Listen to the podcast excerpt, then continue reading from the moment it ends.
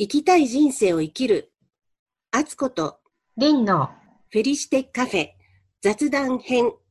こんにちは、琵琶湖のほとりに暮らす鳩宗あつこです。こんにちは、ティーアストロロジャーのりんです。雑談編の2回目をお送りしようと思うんですけど、前回のフェリシテカフェの時に本当はりんさんが紹介したいっておっしゃってたリスナーの方からの感想が時間がなくて紹介できなかったんですよね。なのでこの雑談編で改めて紹介していただきたいんですけど、はい、前回本当はね蟹座の新月の時にご紹介したかったんですけれども、ちょうどその前のいて座満月の時に、聞いてくださって、その後メッセージをいただきました。少しね読んでみたいと思います。はい、待ち合わせ場所に行く車の中で聞いていました。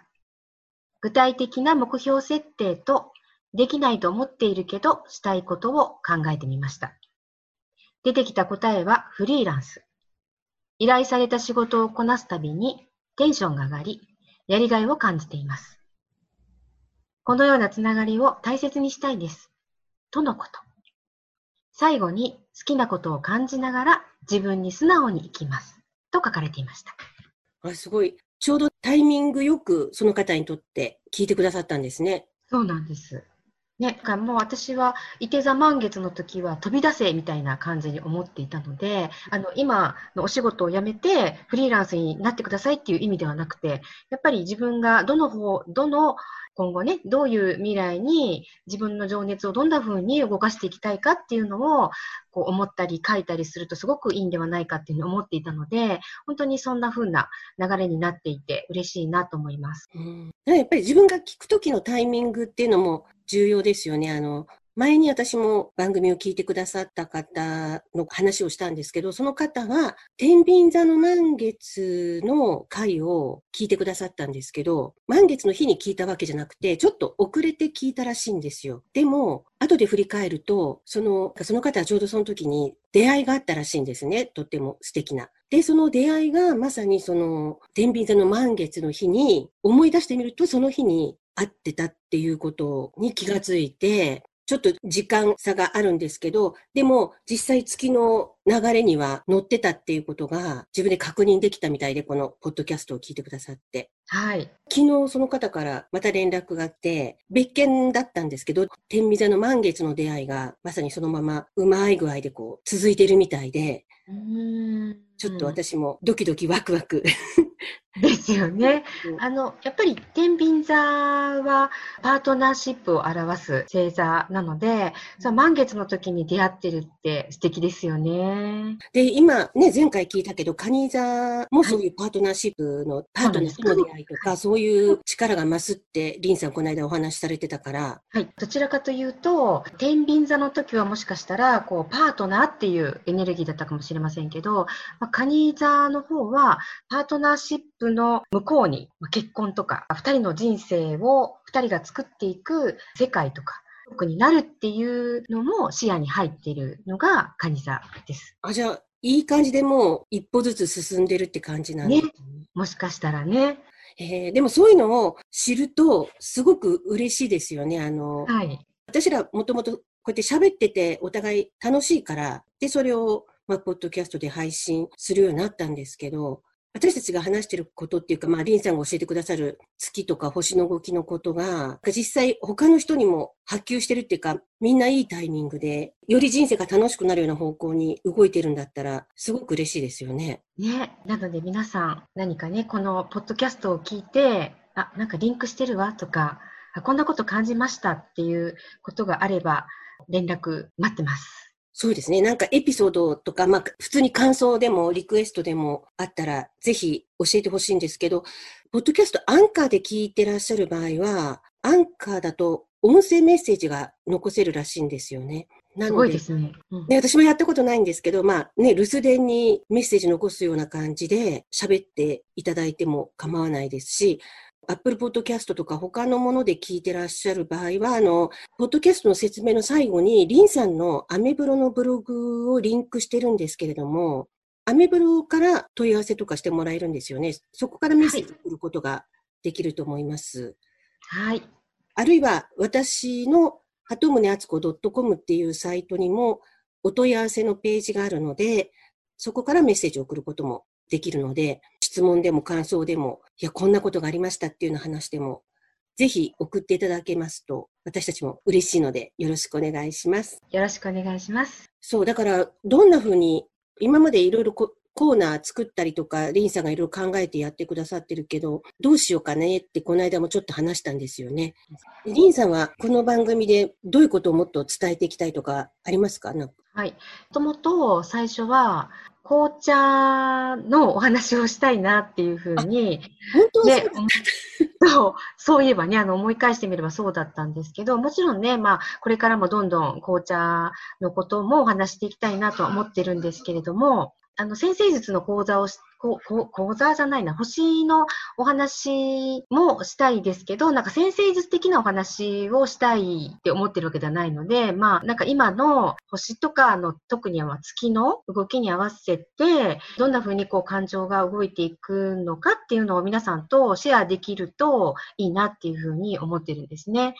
敦子さんはどうですか？私がポッドキャストをもともとやっていたから、リンさんが、じゃあ一緒にやってみないって声かけてくれたのが、このポッドキャストの始まりなので、私の中では、リンさんのポッドキャストと思ってやってるんですよ。そこに参加させてもらってるって感じで。だから、紅茶のことも、先生術のことも私は知らないので、それを教えてもらうっていう感じだったんだけども、ただ受け身で教えてもらうっていうんじゃなくって、そのリンさんの話を聞くことで、それって私の中ではこういうことかなみたいな、星の動きでも、それに本当に連動するように自分の生活、人生が動いてたりとか、自分の持っている性質とかも、もしかしたらその占星術的にそういう意味があったのかなっていう、自己分析とかにも使えたりして、自分のこともわかるし、世の中の動きもなんとなくちょっと照らし合わせてみると面白いなと思って、で、それを毎回定期的にリンさんと話をすることで意識して生活するでしょ？今までは全然月の動きなんて気にしてなかったけど、夜晴れてれば、今日の月はこれぐらいの大きさになってるなとか、夜空を見上げる機会も増えて、で、ちょっと月のパワーもらおうとか、ちょっと意識が変わったかなと思って、そしたら、一つ変わると、いろんなところに波及していくっていうか、ちょっとずついろんなところが、水面にね、波が広がるような感じで、ちょっとずついろいろ自分の中で波及してるかなと思って。で、そしたらお友達とかからこの番組聞いて私もこんなことがありましたとかいう話を聞くと、その波がもっと広がってるのかなと思うと、最近はもっとこういう感じで波がドワーって広がるように続けていけたらいいなと思うんですけど、はい。でもそれはやっぱりリンさんあってのあれなんでね。そこに行きますか。はい。だってその月のあれとかわからないから、はい。私がね、月のお話をしたりして、敦子さんにこれどう思いますかって聞くと、もう私が思っていた以上の反応が返ってきて、それも一つ楽しみの一つではあるんですよ。いや身をもってね、体験するっていうのがいいですよね。今までは無意識で、もしかしたらその月の影響を受けてたかもしれないけど、今は意識していい影響は受けて、悪いものはなるべく受けないようにっていうことで、だって下手すると悪い影響を受けることだってあるわけでしょ？知らないうちに、悪いというかね、気持ちが落ち込んだりとか、嫌な気持ちになったりとか、怒りが出てくるとかっていうことですよね。そうか、たまたま昨日連絡もらった時に、昨日は理性を失って、理性よりも感情で動いてしまう可能性があるからっていうメッセージもらったでしょ？はい。そのメッセージをもらったおかげで、すごく助かったんです。私、よかったです。昨日は出かける用事もなかったから、別にイライラしようが感情をぶつけようが家の中だけのことだしと思ってたら、突然、ちょっと今日は持っていくものがあるので伺います。連絡があって。持っていくもの。はい、連絡が来て。久々に人がいらして会うことにあったんですよね。だから、それを聞いてなかったら、うっかり、もしかしたら感情的なことを言ってたかもしれないなって思ったから、それ、リンさんの言葉があったから、冷静にっていうか、理性的にお話ししました。だから楽しい対面で終わりました。はい。ちょうどね、敦子さんにメッセージを送った日っていうのは、1日、ボイドタイムっていう時間だったんですね。で、その、そう、ボイドタイムって言って、さっき敦子さんが言ってた理性を失いやすくなる。感情に支配されるっていう、ざっくり言うとそんな時間なので、そうそう、感情的になりやすい。だからその時はそのつもりなくても、うっかりなんか失言とかしちゃう可能性が高いでしょ。そう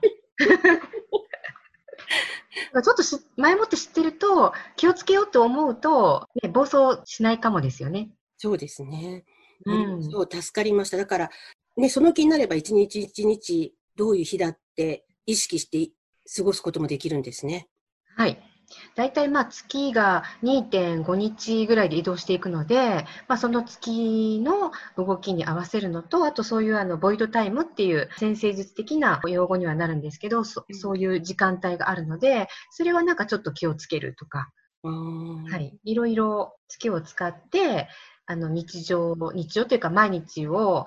楽しく過ごす術っていうのは、これからもお伝えできたらと思います。前回の雑談編、半月の日にアップして、今回も半月の日にアップしたらいいかなと思ってるんですけど、はい、半月もやっぱり意味があるわけですよね。あります。それはまた、半月について、また雑談編で、お話したいと思います。じゃあ、雑談編は今日はこの辺で、ありがとうございました。ありがとうございました。